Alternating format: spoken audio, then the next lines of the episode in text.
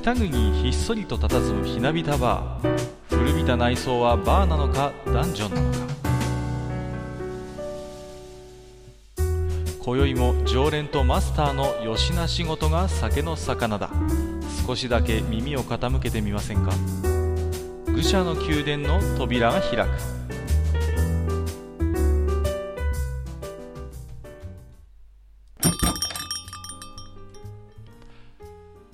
いやどうもどうもマスター今日もよろしくお願いしますはい、いらっしゃいませ。よろしくお願いいたします。まあなんていうんですかねあのー5回目になるんですけれどもそうですね。うんマスターのテンションが一向に変わらないっていう いやほ本当に緊張。しないんだなといううん。まあ、こんなもんでしょ 自然体でう。そうですいいね。ですねはい。あうんの、変に気張るとね、はいはいあの、おそらく寒いことになると思うんでね。まあそれはなんとなく経験上ねはい。わかりますけども、うん私ダメなんですよねちょっと力入っちゃうんですよねど。どうしてもね、はいまあちょっとマスターの平常心を見習って淡々とね 淡々とやっていきたいと思いますけれどもね、はいはい。まああの最近のニュースではねうん。週刊文春すげえなと、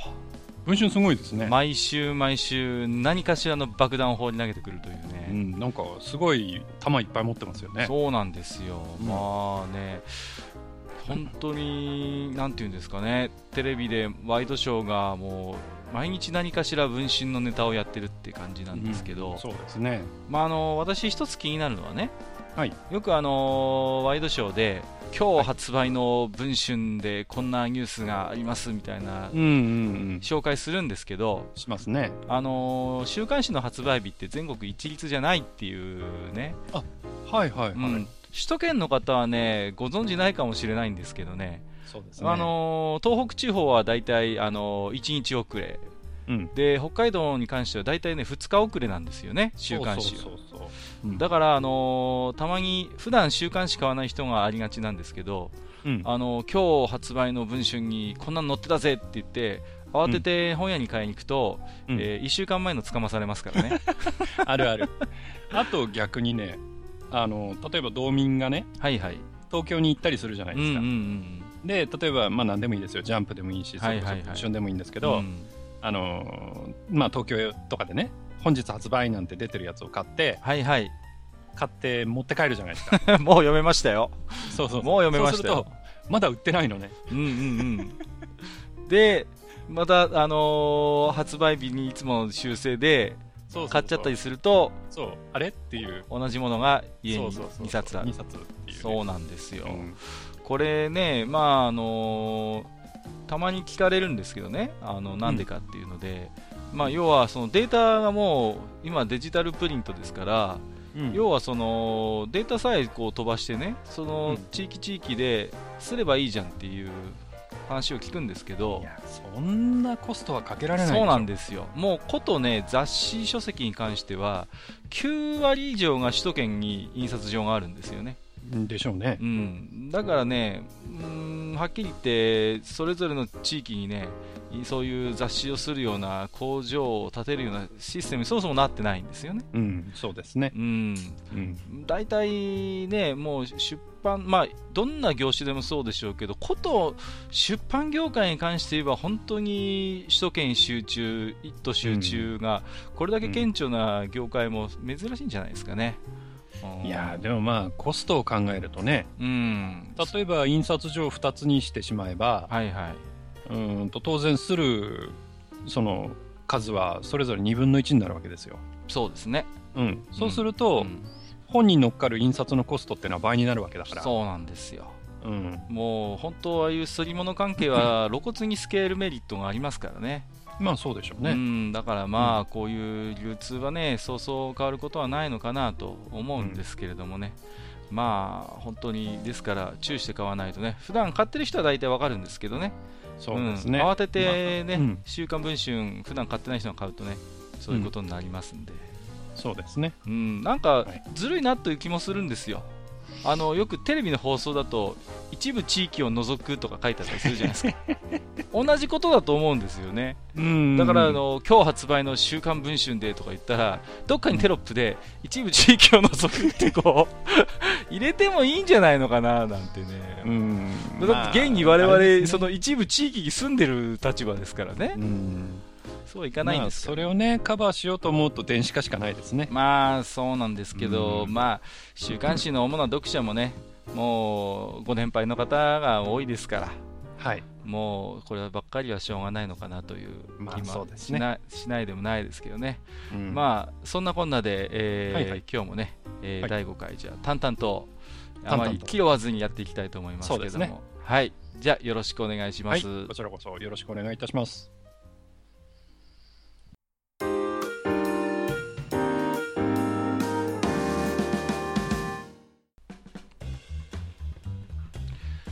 ところで、まあ、さっきも、あのー、週刊文春のニュースの話しましたけれども、はい、ニュースといえばあの最近懐かしい名前が出てきたなと思いましてね、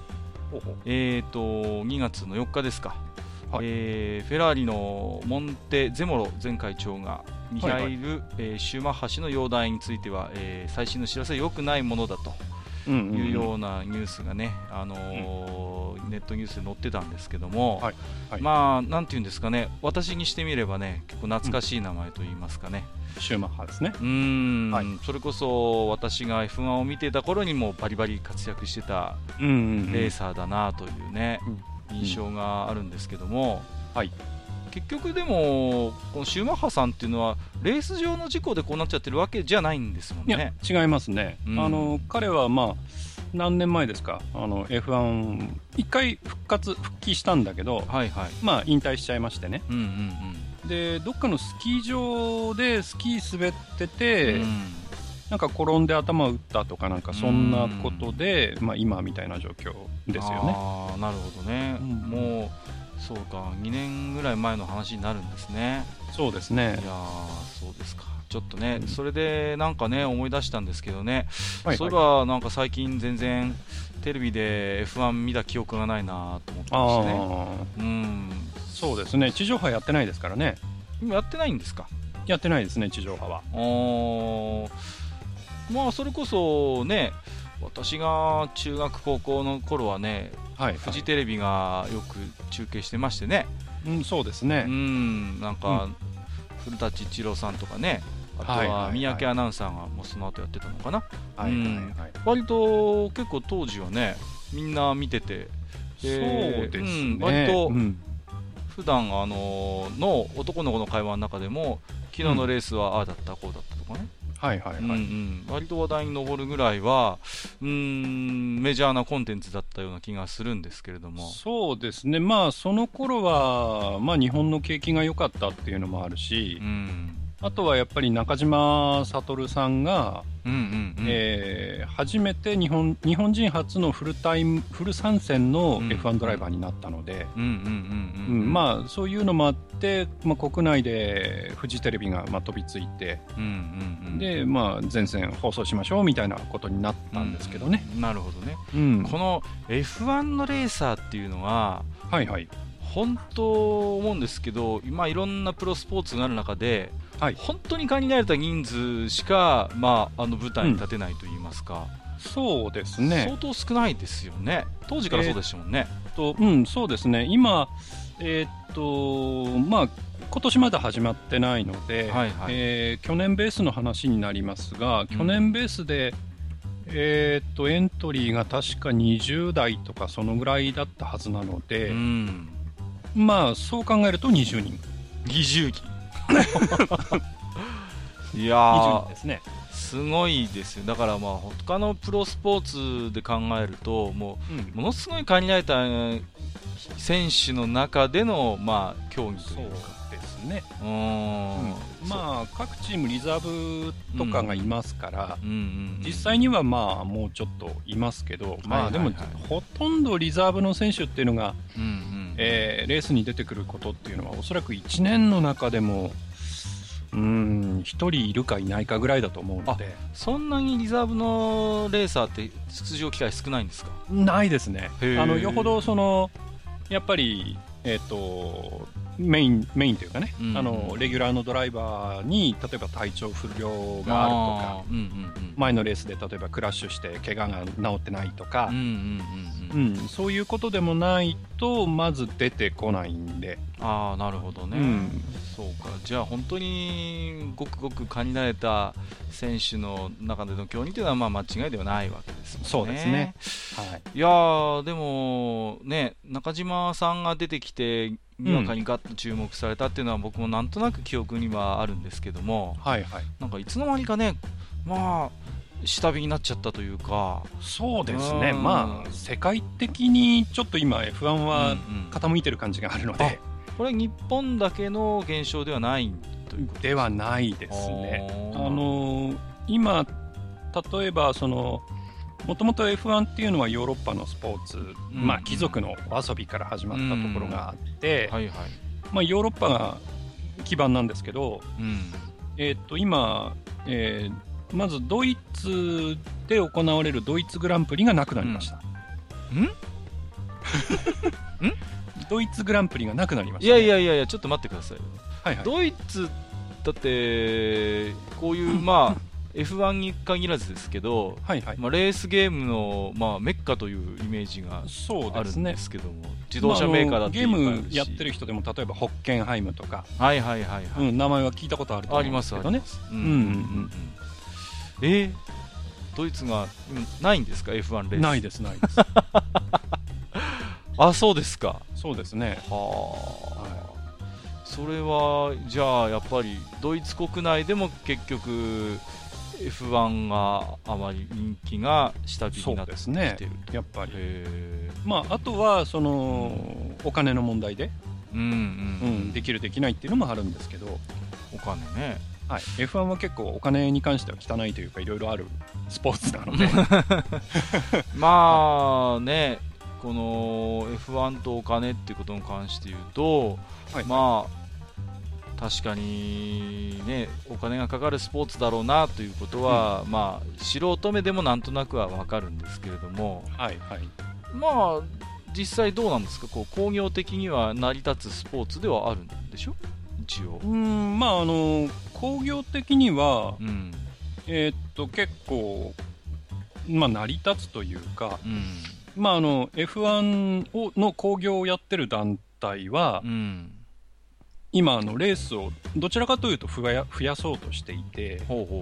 でしかも、えー、新興国というか、えー、例えばアジアであったり、うん、えー、例えばアラブの国であったり、あとまあアメリカっていうのは実は F1 あまり強くないのでえー、あのもともとインディとかがあるんでね。あ確かにね、うん、なので、まあ、アメリカだったりっていうところに、まあ、進出をしていきたいなというふうな感じで、まあその各、えー、いろんな新興国とかね、そういう今まで、えー、F1 にとっては未開の地で、えー、どんどんグランプリをやっていこうと。いうような流れではありますね。うん、うん、まあ、じゃあ、そもそもなんですけど、さっき限られた選手がね、はいはい、の中での競技だって話ですけど、この、まあ、その限られたその一部の選手っていうのは、やっぱりドライビングテクニックとかでこうのし上がってくるとか、うん、そういうことなんですよね、頭角を表してくる、ね、そうですね、まあ、一応、その F1 っていうのは、まああの、うん、えーとまあ、フォーミュラーっていうカテゴリーがあってですね、まあ、アメリカっぽく言うとオープンホイールなんていう言い方をするんですけど、はいはい、まあ、あのタイヤがむき出しのね、うんうんうん、であのボディそのものはなんかひょろっとしててね、うんうん、そうですね。でドライバーもあのヘルメットかぶってるけど頭は外に出ててみたいなね。そうですね、まあ、うん、そういうあのカテゴリーなんですけど、うん、で一応その、えー、F1 をトップのカテゴリーとして、はいはい、その下に例えば GP2 であるとか、うんあと昔あの F3000 って言ったんですけど、あのまあ、さらに昔は F2 なんて言ったんですけど そういうカテゴリーから、まあ、ちょっと独自の進化を遂げたような形になってるんですけど今日本でやってるスーパーフォーミュラであるとかいろんなカテゴリー、まあ、下位カテゴリーというかね、があって、まあ、一応そのスーパーライセンスを取るためには、まあ、そういう下のカテゴリーで例えば優勝しないといけないとかまあまあそういういろんな条件があってその、うん、えー、スーパーライセンスの発給条件を満たせば、うんうんうん、まあ、その F1 ドライバーになれる資格を得られる、晴れて。という部分は一面ありますね。ん？それえいやでもほら野球とかでもはい。ね、例えばアメリカのメジャーリーグでもやっぱり 3A、2A とか、ね、カブがあるカブリーグがあるじゃないですか、ありますね、そこでこう頭角を表した選手が、やっぱりその、ね、自分の腕一つでこうのし上がって、はいはい、メジャーを勝ち取るみたいなサクセスストーリーはよく聞くんですけども、はいはい、必ずしもそうではないということなんですか？あの例えばですね、うん、えー、っと去年、えー、そのまあ、会議のカテゴリーの GP2 っていうのでですね、うん、えー、ぶっちぎりで優勝した選手がいるんですよ。すごいじゃないですか。えー、まあ、えっ、ー、と、ストッフェル・ファンドールンとか、バンドーネとか、うん、まあ、日本語でいろんな言い方するんですけど、はいはいはい、そういう選手がいまして、うん、この選手が確か、えー、僕の記憶間違いなければ2年連続ぐらいで GP2 でチャンピオンになってるはずなんですよね。あもうそれはもう実績としては申し分ないじゃないですか、はい、もうすぐにでも F1 の舞台で、はい、ですよね、うん、なんですけど一応、えー、チーム的にはあのマクラーレンという F1 の名門チームがありまして。そこともつながりのあるドライバーなんですよ。で、えー、その選手が今年どこ行ったと思います、うん、いや当然、そりゃマクラーレンで 実績を出してるわけですから、はいはい、マクラーレンがそう思いますよね。うん、そう思います。そう思いますよね。うんうんえっ、ー、と今年ですね、うん、あの日本で走ります。ん？ん？あのスーパーフォーミュラっていうあさっき言ってた、はい、カテゴリーありますよね。F1 ではないですよね。いやあのスーパーフォーミュラで走るみたいですよ。ん？すみません、ちょっと私よくわかんないんですけど、あのー、まあ当然ライセンススーパーライセンスですか？はい、ライセンスは持っ獲得し、まあ、満たしてますね。獲得してるわけですよね。はい。はい。はい、で、まあ、そうするとやっぱり、まあ、この世界では、まあ、メジャーであるところの F1 に、うんうん、とその20何人かいる、そのね、限られたエリートの中に当然、はい。はい、鳴り物入りで加わってくるというイメージなんですけど、はい、ね、やっぱり GP2 でぶっちぎりで勝ちましたからね、うん、いやそりゃ F1 の舞台で見たいよっていう人もいるんじゃないですか、すね、ファンの中には。はい。はいうん、いやそれが自然だと思うんですけど。はい、でもまあ今年はちょっとスーパーフォーミュラ2っていう感じですね。な、はい、なんですか？日本が好きなんですか？いやそれはどうかわかんないんですけど。まああのねホンダの絡みもあるかもしれないんですけど、ね、はいはいはい。まああのー、えー、っとですね、うん、まあマクラーレンに限って言えばですね、うん、えー、っとマクラーレンは今ですねあのいいドライバーを2人抱えておりまして。はいはいで1人があの日本人の方にも、まあ、2人とも名前よくあの、うん、知られてるんですけど、うん、1人があのフェルナンド・アロンソっていう。ああ私も名前ぐらいは、はい、あのワールドチャンピオンを取ったことがある選手でしかも、うん、えーと、おそらく今そうですね世界1もしくは世界で3本の指に入ると言われてるドライバーですね。はいはい、でもう1人がさらにあの、まあ、日本人にはえー、馴染みがあると思うんですけどジェンソン・バトンという。ああはいはいはい。はい。あの、えー、つい最近ちょっと実は離婚しちゃったんですけどあそうなんですか。はい。あのなんとかさんとあなんかありました、ね、結婚をされていた、まあ、長いこと恋人同士で、えー、結婚したと思ったら1年もたないで離婚しちゃったっていう感じなんですけど。まあそういうでそのジェンソン・バトンも、うん、この人もワールドチャンプ経験者なんですよね。じゃあやっぱり一流ドライバーであることは間違いない、はいはいなので、まあ、うん、あの2人ね、そういう素晴らしい選手を、うん、まあ、抱えているので、うん、まあ、正直あの、バンドンは行く場所がないというのは、まあ、そうなんですけどね。いや、でも、例えばですよ、はい、まあ、さっきから野球の例えで申し訳ないんですけども、はい、それだけ優秀なレーサーであるならば、はいはい、あの他のチームから引き抜きがあってもおかしくないと思うんですよ。うちだったらこれだけ出すから、はい、ぜひうちのチームで F1 で走ってくれっていうね、はい、そういうオファーがあっても不思議じゃないような気がするんですけど、はい、そうじゃないんですか？あの今、閣下、なんておっしゃいました？あのん？こういくら出すからって。はいはい、いやいやだって野球とかでそうそうじゃないですか、な例えば年俸何,、何万ドル出すから、うちのチームでぜひドラあの走ってくれっていうオファーがく、はい、来ても不思議じゃないなと思うんですけどそれだけ優秀なレーサーな、ね、はいはいはい、うん、えー、っとですね今、まあ、あの F1 ドライバー大体20人、はいまあ、リザーブまで入れると20、うん。まあ、30人くらいかな、うんうんうんいるんですけど、はい、えその中で、うん。えー、うちで例えばいくらお金を積むから、うちに来てくれって言われるドライバーは、うん、えー、片手ぐらいですかね。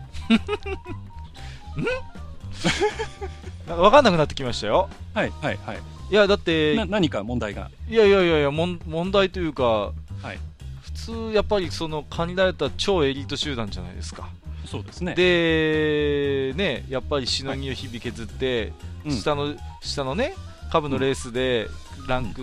ね、グレードのレースで実績を上げた選手であれば、当然、タイマイはたいてでも、ね呼んできて、ぜひうちで勝って優勝してっていうのは、私はごくごく自然な流れのように思えるんですけれども、あの今ですね、まあ、F1 は大体年間20戦ぐらいあるんですけど、はいうん、まあ、その世界中にいろいろ広げてるというのがあって、うん、まあ、ヨーロッパでやったり、はいはい、えー、アラブでやったりさっきね、えー、遠いところだとメキシコ、ブラジル、まあ、あと日本とか中国とかシンガポールとかあるんですけど、移動が大変なんですよね。まあそうですね。で移動が大変っていうことはですね、うん。まあ、お金もかかるわけですよ。まあかかるでしょうね、それはもちろん、うん、ね、みんなのケータリングスタッフも用意しなきゃいけないとか、もちろん車の開発にお金がかかるとか、まあ、世界中を転戦しているわけですからね、ね、タイヤも買わなきゃいけないとか、お金がかかるわけですよ。はいはい、それはわかりますよ。はい、どうしてドライバーにお金払わなきゃいけないんですか？ん？ん？ちょっと待ってくださいよ。はいはいはい。いや、はいい。や、あのー、私、まあ、F1 は最近見てませんけど、いろんなプロスポーツを見る限りでは、はい、いや、はい、プレイヤーには、優秀なプレイヤーには相応の報酬も支払われますし、うんはい、まあ、ね、そんな片手で数えられるようなプレイヤーでなくても、もちろん年俸はもらえますよね、それがプロスポーツなのでは？いや、あのですね、はい、世界に20人くらいしかいないわけですよ、うんうん、F1 ドライバー、昔は F1 パイロットなんて言いましたけど、うん、F1 ドライバーは世界にね、はい、まあ、こう名前を出せるのは世界でも20人ぐらいなわけですよ。まあそうですよね F1 ドライバーになるっていうことは非常に名誉なことなわけですよ。名誉ですよね。名誉にふさわしい報酬も得られると。はい。うん。名誉なわけですよ。じゃあ、うん、お金払っても乗りたいって思いません？なんとなく読めてきましたよ。なるほど。つまり、はい、F1 ドライバーという、まあ、その名誉ある地位を、はい。まああのー、手に入れるために、はい。えー、レーサー自身が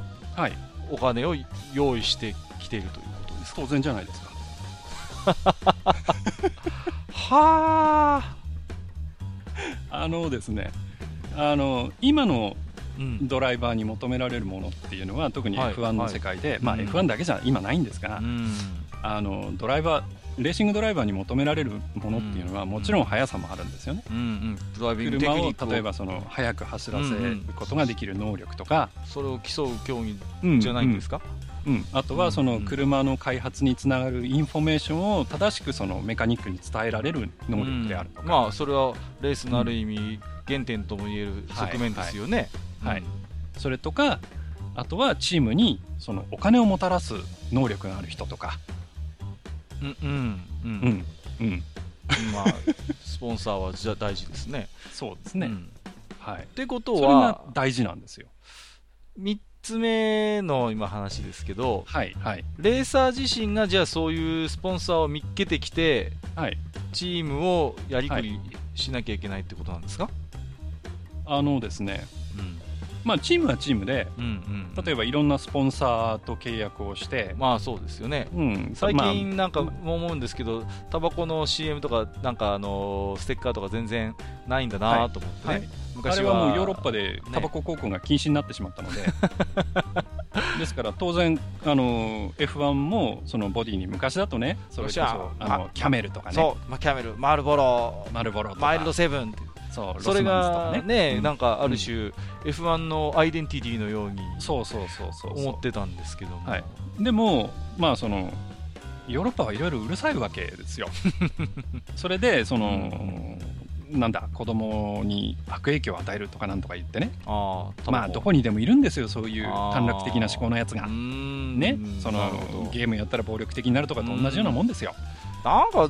ねうん、うん別にレーシングカーにタバコの交換くっついてても、うん、何もとは思いますけどね、うん、でまあタバコの広告が禁止になったわけですよ。うん、でもタバコって結構、F1 の業界では一大スポンサーだったんじゃないですか？そうですね、うん、各チームほとんどタバコのそうですよね。有力なチームは大体そうでしたから、はい、それが今そのタバコの、まあ、銘柄のスポンサーっていうのはまあいなくなってしまったと。なんということでしょう。で今は、まあ、お酒であるとか、酒はいいんだ、まあ うんまあ、あのスミノフとかいますから。ああなるほど。うん、はいはい、はい、でまあ酒ね、それもおかしな話だと思うんだけど、まあね、で酒のスポンサーであるとか、あと、うん、えー、いわゆるエナジードリンクのメーカー、あまあ、今、ね、レッドブルはチームまで持っちゃってますから、いろいろありますよね、うん、確かに、うん、ユンケルも持ってほしいですね。いいですね。国産のボディにタモリかなんか書いてね。古いなせめて一郎にしましょうよ。あ、そうか。もしくはあの黄色いゾウさん。うん、まあ 佐藤のマークね。佐藤のマークで、はい、まあまあまあそういうのがあってですね。はいはいはい。まあチームもいろいろそのスポンサーを探すのには今苦労してるわけですよ。うんなるほど。でまあ世界的にねいろいろあんまりそのまあ景気も良くないと。うん。そうするとまあ F1 っていうのはやっぱお金のかかる世界なんでそのその昔あのそれこそ少年「週刊少年ジャンプ」がね、うんうんうん、マクラーレンの花っぺにジャンプっていうすんごいちっちゃいロゴを載せたことがあるんですけどそれこそバブルの時代ですよ。まだセナとか、ね、いやーなんかそれはねちょっと記憶になりますよ、うん、うんうんうん。それだって何千万も確か支払ったはずなんですよ。あんなにちっちゃいので？そうそうそうそう。いややっぱとにかくお金がかかる。うん、となると、うん、当然レーシングドライバーにも集金力が求められると、はい、そうなんですよ。はあいや、はい、なんだかうーん世知辛いとも違うのかななんていうのかな。いやでも大変だねっていう その、ね、純粋にドライビングテクニックを磨いていけばいいっていう世界ではないということは分かりました。ね、うん、はい、で例えばそのまあ、さっきそのバンドーンっていうドライバーの話をしましたが、うんはいはい、彼はまだねそのマクラーレンとつながりがあったり、うん、えー、するのでまだいい方ですけど、はいはいはい、他の選手はね例えば GP2 とかで優勝しました、うん、チャンプになりました、で次のシーズン新しい F1 ドライバーが入りました、はいはい、チャンプじゃなくて3位です。5位ですっていう選手が F1 ドライバーになったりするんですよ。あそうですか、はい、へまあ、で何が違うかっていうと、うんうん結局そのなんだスポンサーを持ってこれるか来れないか。あもう自分の、まあ、いわばパトロンですよね、そのレーサーである自分自身を支援してくれるような、うん、そういう企業体であったりとかお金持ちであったりとか、はい、そういう人をいかにこうチームに引っ張り込んでこれるかと、はい、そこなんですね、はい、例えば今あの、うんえー、F1 のドライバーの中に、うん、あのセルジオ・ペレスというメキシコ人のドライバーがいるんですが、まあ、彼もあのもちろん腕はあるんですよ、はいはい、腕はあるドライバーなんですけれども、うん、えー、彼のバックにはあのカルロス・スリムという、うん、あのメキシコでとってもお金を持っている、うん、世界でも有数のお金持ちがバックについてまして。はい。あなるほど。やっぱりそういう後ろ盾があるからこそ、はい、F1 ドライバーとしてのチームを保てると。そうです。で、あと、まあ、去年のドライバーでいくと,、えーと、パストール・マルドナドっていう、うん、この人は、えーと、ベネズエラの選手なんですけど、はいはい。えー、そのベネズエラの、えー、ドライバーは、えーと、後ろについていたのが、えー P えー、PD、うん、VSA かな、うん、ちょっと ロゴが、えー、今思い出せませんが、えー、えーとベネズエラの国営の石油企業、国営企業ですか？はい。すごいですね。まあその選手今年クビになりましたけど。あそうなんですか？はい。あの、えー、それだけの、えー、で確かね彼でね、うん、えー、っとチームへの持ち込みが20億とか30億とか40億とか言ってたような気がしますね。すごいですね。はい、なんか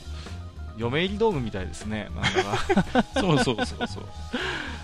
すごいな。まあ、はい、いろいろとなんかそのドライバーの周りの話は、うん、なんとなく少しずつ事情が分かってきたんですけど、はい、じゃあ一方でじゃあ僕がフジテレビで見ていたことと比べて、うん、そのルール的な部分っていうのはやっぱり今いろいろ変わってるんですか？F1 も。ルールですか？はいはい。そうですね。あの大きく変わったのが、うん。えーと、今年で3年目になるのかな、はいはい、あのー、まあ、結構 F1 ってコロコロコロコロ何年かおきにそのルールが変わるんですけれども、うんうん、えーと、ここ最近の一番大きなチェンジっていうのがその 3,、まあ、3シーズン前から始まったそのエンジンの、うん、えー、変更ですね。エンジンの変更、変更。はあはあ、それ何、はい、どういうものからどういうものに変わったはい。まあ、それまではいわゆる普通の、うん。うん、まあ、エンジン、うん、ガソリンエンジンなんですよね。まあよくあの、えー、ホンダの V12 サウンドがとかってよく、うんうん、あのそんな実況を聞いてたかもしれないんですけど、ましたね、そうそうやっぱりね。やれ V8 だ、V10 だ、うん、V12 だ、ね、そうそうそう、もうなんかその単語だけでもね、かっこよかったのよ。うん、でね、そう、あのうちのクラスにもね、はい、F1 好きのやつがいてね、はい、音聞いただけで俺エンジンわかるんだよねみたいなね。うんうんうん、そう。でね録音してね聞かせてクイズやったら、はい、でもねちゃんとね答えるんですっけ、うん、だからまあそれぞれやっぱ特色があるんだなと思ってねそう、ね、好きなやつはそんなとこまで聞いて、あれなんですよ。V8 とか V10 とか V12 っていうのは何が違うかっていうとそのシリンダーって言ってそのピストンがあって、うん、その上下にこうズコズコズコズコ動く部分がいくつあるかっていうのが違ってて、それが8個あるのか10個あるのか12個あるのかの違いなんですけどね。で、あのマルチシリンダーつまり、えー、シリンダーの数が増えるほど、エンジンの音は高くなるっていう性質があって、うん。うん、で音の高さである程度 V8 なのか V10 なのか V12 なのかっていうのはまあ分かるっていうのはあります。うん。なるほどね、はい、まあまあまあそういうあのこれまではそういう普通のエンジンを積んで走るのが F1 だったんですよ。で今、うん、あのエンジンって言わないんですよね。ん？あのまあ、エンジン積んでるんですけどエンジン積んでますよね。積んでるんですけど、うん、今は、うん、えーと、パワーユニットっていう言い方をします。パワーユニット？はい。なんすかそのななんだろう、はい、そのざあのー、ざっくりとした言い方ははい、であの今はですね、はいはい。まあ、簡単に言うとハイブリッドエンジンなんですよ。ほそれで、まあ、エンジンと,、えーと、モーターがついていて、うんうんうん。まあ、ターボエンジンなんですけど、ターボエンジンにモーターがついていて、うん、そのエンジンのパワーとモーターのパワーと両方で走る。うん、へそういうもの動力装置になっていて、まあ、モーターもついてるので、うん、エンジンだけじゃないんでえそのシステム全体を、うんうん、えー、ひっくるめてパワーユニットっていう言い方。なるほどね、もう純粋なそういうエンジンの性能とかで比較するようなもう時代ではないわけなんですね。うんうん、そうです、うん、そういう要は駆動部分のやっぱりパワーっていうのは、必ずしもエンジンの性能だけでこう決まっていくわけではないんだと。そうですね。うんやっぱり、はいこのエンジンのね開発に日々どのチームもしのぎを削ってるんでしょうね。そうですね。のね毎年毎年改良して、うん、ね、今年はこのエンジンでどうだみたいな感じでね、うん、やってると思うんですけれども、まああの毎年毎年そこそこの改良はまあしますけど、うん、あの大きな、うん、そのランニングチェンジみたいな改良はしないですね。はあ。しない。しないですね。えいやでもレースで勝つためには、はい、エンジンをねはい、チューンアップしてっていう、はい、そういうことではないんですか？いやあの禁止されてるんで。ん？禁止されてます。禁止？禁止。いやいやいやいやいや。ちょちょっと待ってくださいよ。はいはい、だってレそもそもこういうレーシレーシングっていうのはそういう、うん、例えばね一つの側面として、うん、各自動車メーカーがねそういうエンジンの性能をやっぱりこう日々ね競争の中で高め合って開発、競争をしてね、はい、走る実験室なんつってね。そうそうそうそうそう、はいはい、でよくね F1 地上波でやってる頃はね今年はこういうエンジンがとか、うん、ね、はい、なんかやたらマニアックなことまで古舘さんが知っててさ、そういう解説なんかもしてくれたじゃないですか。はいはい。ね、ああいうそういう細かい改良が禁止されている、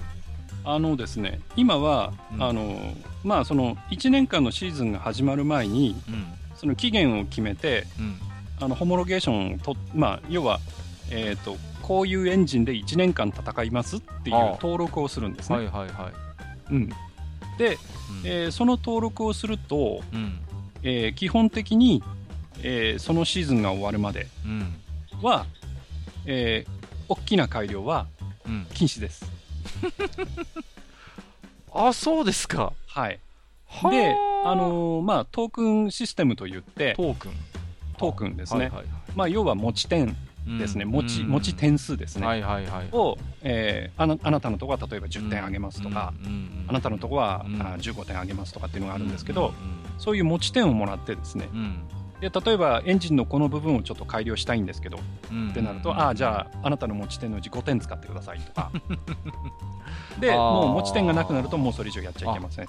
まあ、ちょっとあの例外はあるんですけど、はいはいはいはい。まあ、基本そういうふうになっていて、えー、シーズン中は簡単な変更、うん、小規模な変更しかできません。じゃあもうエンジンそのものをガラッとこう変えたりなんてことはもう,、もうご法度なわけなんですね。できないですね。へえ。でもそれ結構大変ですね。あのー、ね割と昔はほらあのー、各地を転戦していく中でエンジンも少しずつブラッシュアップっていうか、はいはい、前回こうだったから次はこうしようっていうのがあったじゃないですか。うん、うん、そうですね。でも今回あそういうなんかマイナーチェンジしかできないってなると、はい、シーズンが始まって用意どんで始まった時にやっべ今年のエンジンちょっとまずいんじゃねって時に、うん、もう1年間なんとかやりくりしてその中でやっていくしかないと。はい。あのもうその状態が2年続いてます。あそうなんですか。はい。いやそれなんかでもいやまあ F1 もいろんな楽しみ方があると思うんですけど、はい、そういう気候の部分とかメカニックの部分で、すごい興味持って見てるファンの層っているじゃないですか。いますね。そういう人たちから見たらどうなんですか、そういう。あのですね、まず、あのエンジンのサプライヤーが、うん、今、まあ、えー、強い方から言っていくと、うん、あるメルメルセデス、はいはいはい、メルセデスっていうエンジンがまずあります、うん、はいはい、でそれからあの、えー、世界的に有名なフェラーリ、はいはいはい。はい。えー、それからルノー。ルノー、ね、があります、うん、で、えー、去年からホンダが復帰しました、うん、これはニュースで見ました、はいはい、この、まあ、4つのエンジンサプライヤーがあって、はいはいはいまあ、ちょっとホンダは1年遅れたんであれなんですけど、うん、そのじゃあパワーユニットを今年から使おうねって言った時に、うんうんうん、一番いいエンジンあパワーユニットを作作ってきたのが、うん、えー、メルセデスだったんですよね。メルセデスね、うん、はい、で、えー、ルノーも、えー、フェラーリも、あ正直あんまりいいエンジンを作れなかった。ったんですよ。最初の年というかその、はい。まあ、パワーユニットの初年度ということもあって、ねうんで、えー、結果、えー、メルセデスが圧勝しました。はい。うん、うん、なんか、うん、えー、去年、はいはい。まああのー、シーズンオフでのある程度の、まあ、改良は認められてるので、はいはい、各チーム、まあ、いろいろやってきました。うんうんうん、そうそうでしょうね。はい、うん、結果、うんえー、メルセデスが圧勝しました。ん、うん、あのー、はい、まあエンジンの性能もそうですけど、うん、あのー、ねその機動戦士ガンダムのシャアじゃないですけど、はい、エンジンの性能差が F1 の優劣の差でないことを見せてやるぐらいの勢いでこう、うんうん、レーサーのテクニックでそこをうまくカバーしてみたいなそういうお話はあまりないどんでん返しみたいな、カバーしきれないぐらいエンジンに差があったんですね。ええー、例えばね、うん、アムロが、うんうん、例えばアムロがボールに乗ってね、はい、あのシャアが乗ってるジオングと戦えるかって話ですよ。それはまあ天地がひっくり返ってもどんでん返しはないですよね。ですよね。え、そういう状況が F1 で起こってしまっているってことなんですか？起こってしまってるんです。もうでしかも、その、えっ、ー、と、まあ、シーズン途中のその改良っていうのが制限、うんうん。うんほぼまあダメという形で制限それもなんかあれじゃないですか。もう無理ゲーじゃないですか。そうですよ。もう逆立ちしてもメルセデスに勝てないってことでしょ？勝てないです勝てないです。それ面白いの？いやあのだってエンジンの開発お金かかるじゃんって話なんですよね。いやいやいやそれは分かりますけど レレースですよね。レースですレースです。レースですよね。だからそうですそうです。それって何？結局じゃあメルセデスがもう優勝することは前提で、はい、あとはどのチームがどどれだけ頑張ったかっていうのを。そうですね。いや、はい、そうですねじゃないですよちょっと。あのたと確かですね、まあ、去年その20戦ぐらいやっていて、えーと、メルセデスが勝てなかったのは確か3戦くらいしかなかった、ね、ダメだこりゃ、はい、あそうですか。全部メルセデスあじゃあもうバランス的にそのまあ、はい、エンジンっていうかパワーユニットの性能とそのまあドライバーのテクニックとか、うん、あとはチームのサポート力っていうのを、はい、天秤にかけたときに現状はそのパワーユニットがガタンとこうもうそうですものすごい比重が高いっていうことなんですね。はい、もういかに他のチームのサポートとかドライバーのテクニックで、どんだけどんだけこうサポートしても降りないくれないくらいもうパワーユニットの性能差の比重がでかいと。そうですそうです。いやそれはしかもですねダメだな。しかもですね、はいはい、あのメルセデスは、うん、えーと、自分のチームを持ってます、うんうん、まず自分のチームを持ってて当然エンジンはメルセデス、はい、ですよね、うん、でメルセデスオールメルセデスチームとしてまず、はいはい、えー、参戦をしてます、うんうん、でここにまたあの、さっきフェルナンド・アロンソっていう話をしましたけど彼と並ぶくらいの才能を持った、うん、えー、ルイス・ハミルトンというドライバーがいて、はいはい。うんえ彼がドライバーとしています、はいはいはい、ですからドライバーの上でも、うん、もう本当にトップレベルの。あじゃあもう、まあ、もう一人そのニコ・ロズベルグっていう選手もいるんですけど、まあ、彼もすごい優れた選手なんですけど、やっぱルイス・ハミルトンがすごいんですよね。じゃあ優れたパワーユニットを持つチームに優れたドライバーがいるから、うんうん、そうですそうです。負ける要素ないじゃんっていう。そうなんです。で かつ、はいはい、あのメルセデスは、うん、えー、パワーユニットのサプライヤーでもあるのではいはいはい、他のチームに、うん、そのメルセデスのエンジン、うん、あパワーユニットを、うん、えー、売って使わせてるんですよ。ああなるほど。で例えば、まあ、昔からある名門チームウィリアムズっていうチームだったり、えー、そういう、えー、あと、えー、フォースインディアっていうチームがあったりするんですけど、そこそういうチームは、メルセデスのエンジンを使ってるんですよ。なるほど、はい、いいじゃないですかじゃあ。で、やはりその、上位を占めることが結構多いんですね。ところが、うんうんうん、ところが、はいはい。えー、そういうメルセデスのパワーユニットを使っているチームでも、うん、メルセデスには勝てないんですね。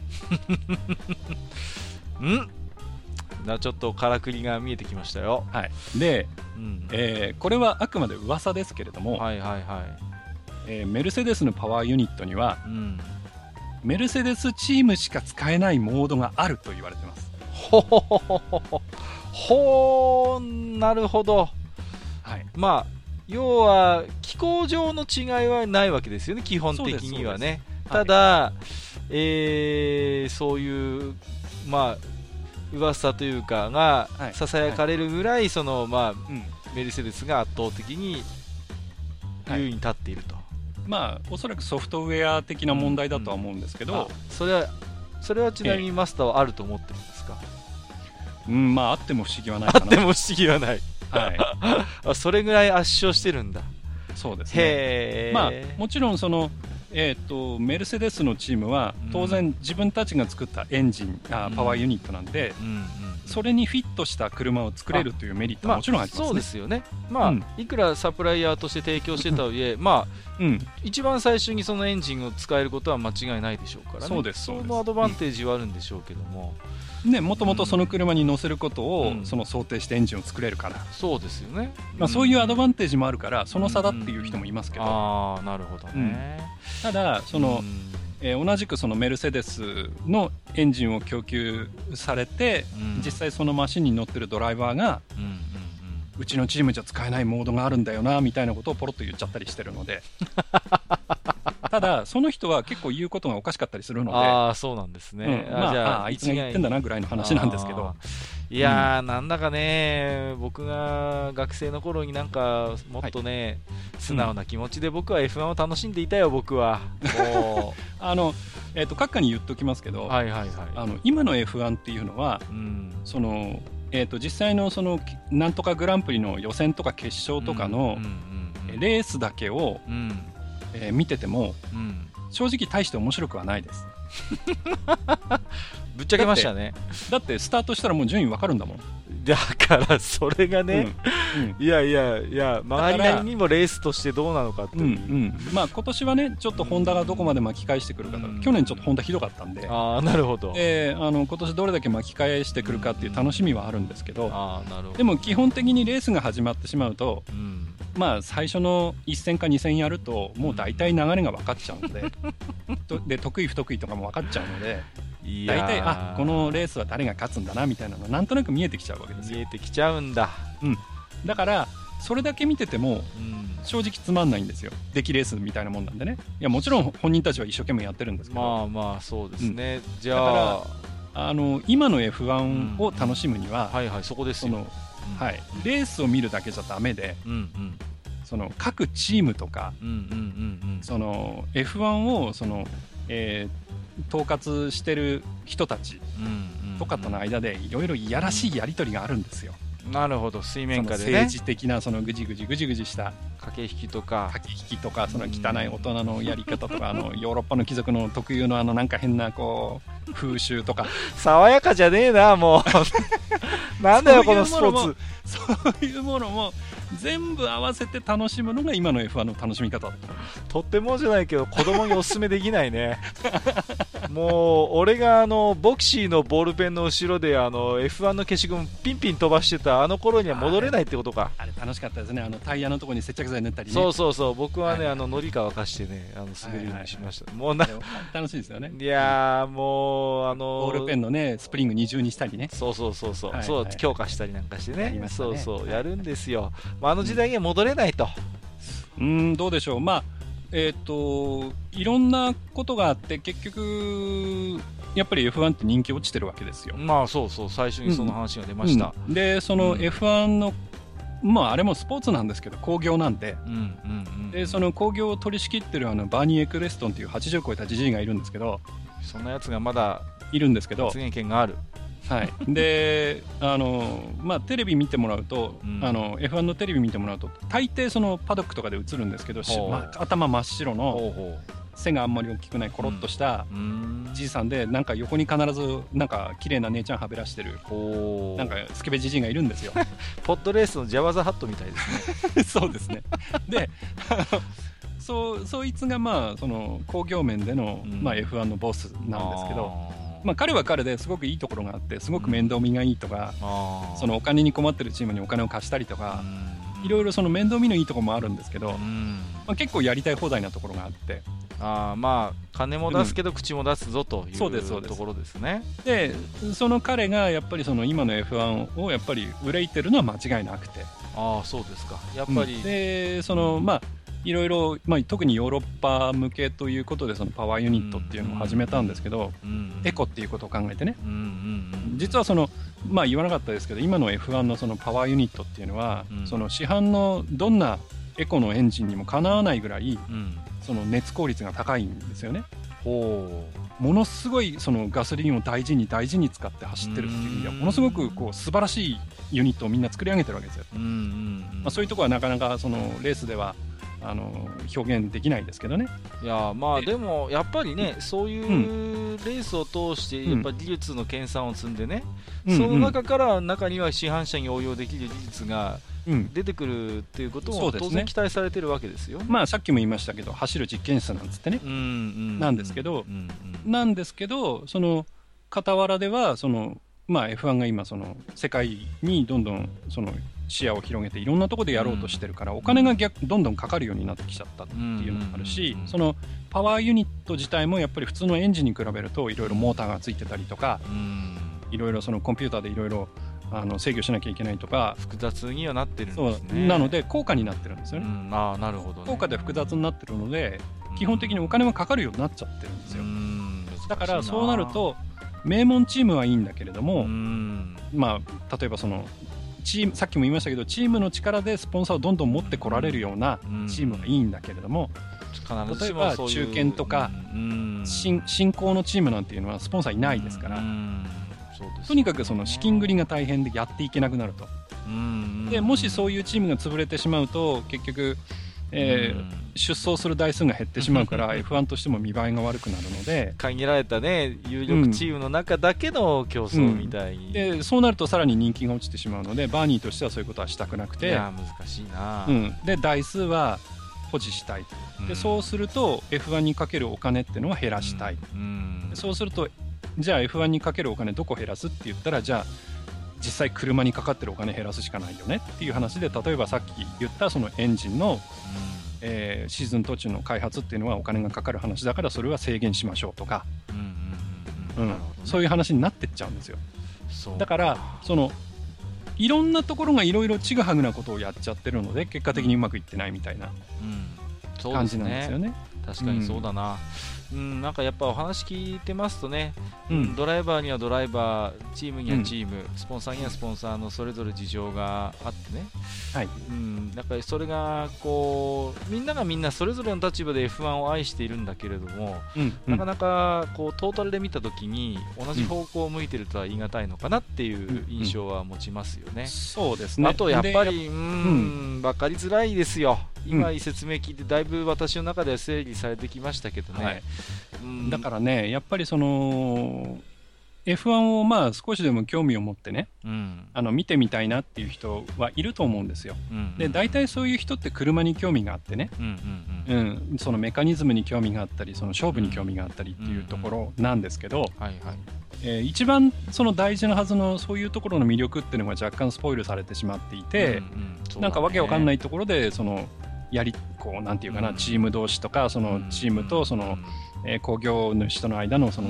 なんかこう いさかいがあったりとか。だってもう、うん、さっきマスター見ましたけどその政治的なドロドロした部分も含めて楽しめって言われても無理だよ、はい。はい、いや でもそこまで楽しまないと正直今の F1 は楽しめない 例えばそのレッドブルっていうチームがあるんですけど、はいはいはい、そのレッドブルっていうチームはその、うんえーと、パワーユニット制になる前までは4連覇してるんですよね。ああ強かった。強かったんですよ。ところがそのパワーユニットになった途端に、まあ、そこのレッドブルっていうチームはルノーっていうエンジン,、あエンジンを使ってて、パワーユニットもそのままルノーにしたんですけど、このルノーのパワーユニットがととにかくダメだったんですよ。なるほどね。でとにかくダメで、うん、ダメになった途端それまで4年間いいだけねそのルノーエンジンでいい思いをさせてもらってるのに、そのルノーに対してもう手のひらがもう本当ね100回ぐらい回ってるんじゃないかっていうぐらい手のひらくるくるなんですよ。後ろ足で砂をかけるような。そうです。でねもうルノーのせいで勝てないとかこんなクソエンジン使ってられるかとか。で面白かったのが、うん、あの去年、まあ、シーズンまあ、終える前かな、うんうん、もうこんなエンジン使えねえみたいなことになってもう俺はルノーをやめるぞみたいなルノーエンジン使うのをやめるぞみたいなとこすごいもうなんていうかなそのうん、あの本当に後ろ足で砂かけるじゃないですけど、うんうん、もう本当にもう俺たちの方から願い下げだぐらいのことを言ってやめるって宣言をしたんですよね。はいはいはい、でその他のエンジンサプライヤーに周波を送ったわけですよ。うんうんうんうん、お宅のエンジン使わせてくれないかなチラチラみたいな。なるほど。ところは、うん、やっぱりそこのチームっていうのはエンジンがダメだったんですけど、うん、車はいいものを作るんですよ。4連覇してはいはいはいなるほど。で最初メルセデスに話を持ってったんですよ、うんうんうんうん、いいじゃないですか。メルセデスが嫌だって言ったんですよ。はあそれはメルセデスが自分が勝てなくなる恐れがあるから。なるほどそれで、次にフェラーリに話を持ってったんですよ。はいはいはい。そしたらフェラーリも嫌だって言って で最新のエンジンは嫌だよ。ああなるほど。1年落ちの前のエンジンだったらまあやらんでもないかなみたいな、ことを言ったんですよ。ところがフェラーリのエンジンって今年すごくあ去年かすごいジャンプアップをしてて良くなったんですけどその前のエンジンって本当にそのさっきのルノーじゃないですけどルノーと同じぐらいクソなエンジンだったんで。なのでそれをそれだったら売ってあげるよみたいな話になったんですよね。なるほど。で そのいいだけ単価を切った挙句、うん、結局その乗せるエンジンがないっていう状況にまで陥ってでその、うん、ホンダにもホンダさんどうかなみたいなすり寄りがあったみたいなんですけど、なるほど。ホンダはホンダでその、うん、今ホンダはマクラーレンに独占供給をしていて、はいはいはい。ちょっとマクラーレンさんにね。はい。でまあもともとマクラーレンホンダっていうことでやってましたね、はいはいはい、つながりがあるんで、で今度そのマクラーレン側が、その えっとレッドブルにホンダさんが供給するのは嫌だなって言い出して、はいはいはいは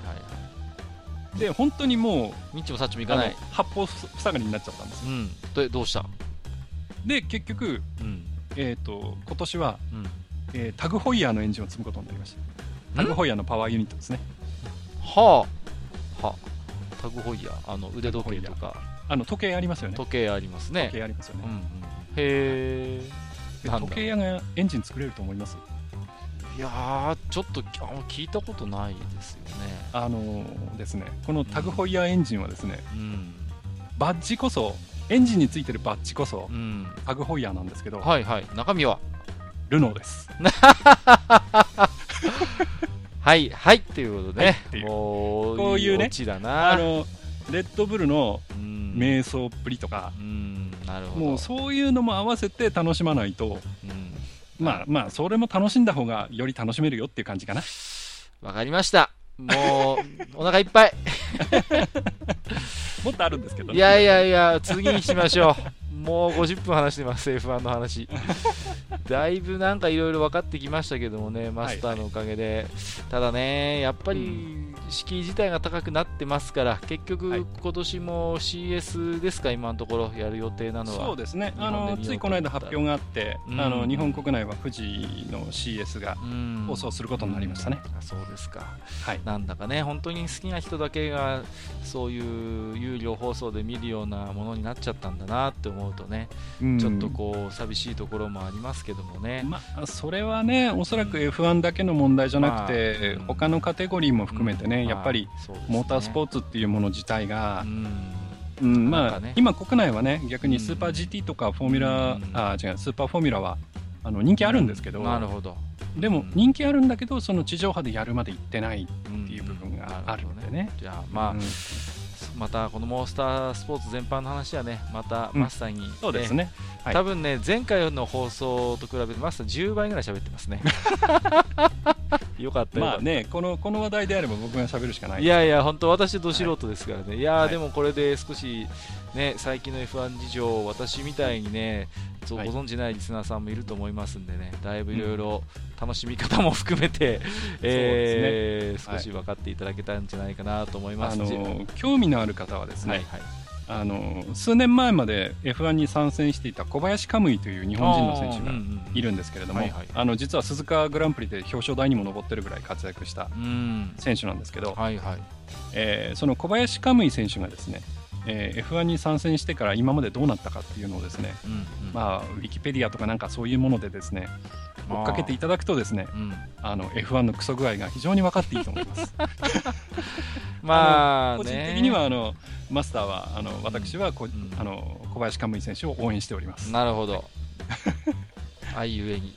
愛ゆえに。言いたいこともあると。いい選手ですよ。はい。じゃちょっと私も後で見てみたいと思います。はい。はい、えー、ということで、えー、ありがとうございました。はい、ありがとうございました。今日は満腹だよ、もう。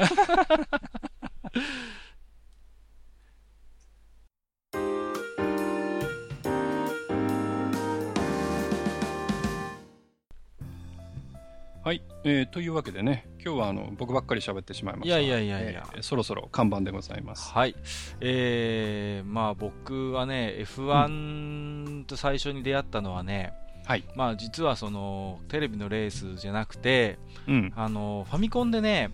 あ F1 レースってあったんですよ。ありましたね。任天堂が出してたやつ。はいはいはいはい。でね、僕は F1 はね、最初のそのファミコンのね、F1 レースで知ったんですよ。うんでね F1 レースって障害物とか他の車にぶつかると、その場で爆発するんですよ。そうです、バーンって言って、うんうん、あのー、なんでね、なんて危険なレースゲームなんだろうと。触れただけで爆発するのかというね、うんうんうん、もうそれこそ人死にがいっぱい出るようなね、うん、もう命がけのレ、まあ、命がけのレースであることはもちろん間違いないですけども、ね、ただ、うん、触れただけで爆発するデンジャラスなレースゲームだと 子供の頃思ってたわけですよ。もうね、はい。はい、だからあのね、いや僕みたいに思ってた子供はね、いると思いますよ。うん、本当に F1 レースで F1 の名前を知った人はね、本当にで、まあ、デンジャラス、ね、でもあの F1 ゲームではね、うん、あのモナコグランプリもそうだし、はいはいはい、あのポールポジションもそうですけど、うん、あのクラッシュイコール爆発ですからね。まあ伝統といえば伝統なんですよね。まあそうですね、うん、いやまあ富士の話で言うと富士テレビもスーパーファミコンで何作か出してましたよね。それこそ F1 グランプリっていうね、はい、出してますね。あのー、任天堂の F1 レースと違って上から見下ろすタイプのね、うんうん、であのーあれは確かあの自分の車が動かなくてコースがぐりぐり動くんですよね、うん、あはいはいはいはい。あれがね僕はもうよ酔ってね。もうコースがね、ね、そうぐりぐりぐりぐり動くんですよ。で時期はね、はい、全く動かないの。うんうん、うん、でねあれはね僕は苦手でしたね。やっぱり、うん。時期がね動くタイプのレースゲームが好きでした、もうはい、まあそんなこんなでねちょっとまだまだマスター的にも喋り足りないところはあるかなと思うんですけどまた機会を改めてね、はい。えー、話をしていきたいと思いますけどもね。そうですね、はい、うん、ありがとうございます。いえこちらこそ。はい、えー、というここで、えー、ことで、えー、ここまでお相手は、えー、私こと閣下とえー、私こと埴輪でございました。どうもありがとうございました。はいありがとうございました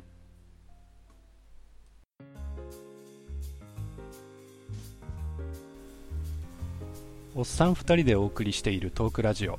愚者の宮殿では皆さんからのメッセージを募集しております。メッセージはブログのお便り投稿フォームのほか番組メールアドレスおよび番組ツイッターにてお受けしています。番組メールアドレスはフールパレスアットマーク Gmail.com foolpalace アットマーク Gmail.com 番組ツイッターはフールアンダーバーパレス FOOL アンダーバー PALACE となっております。皆さんからのお便りお待ちしております。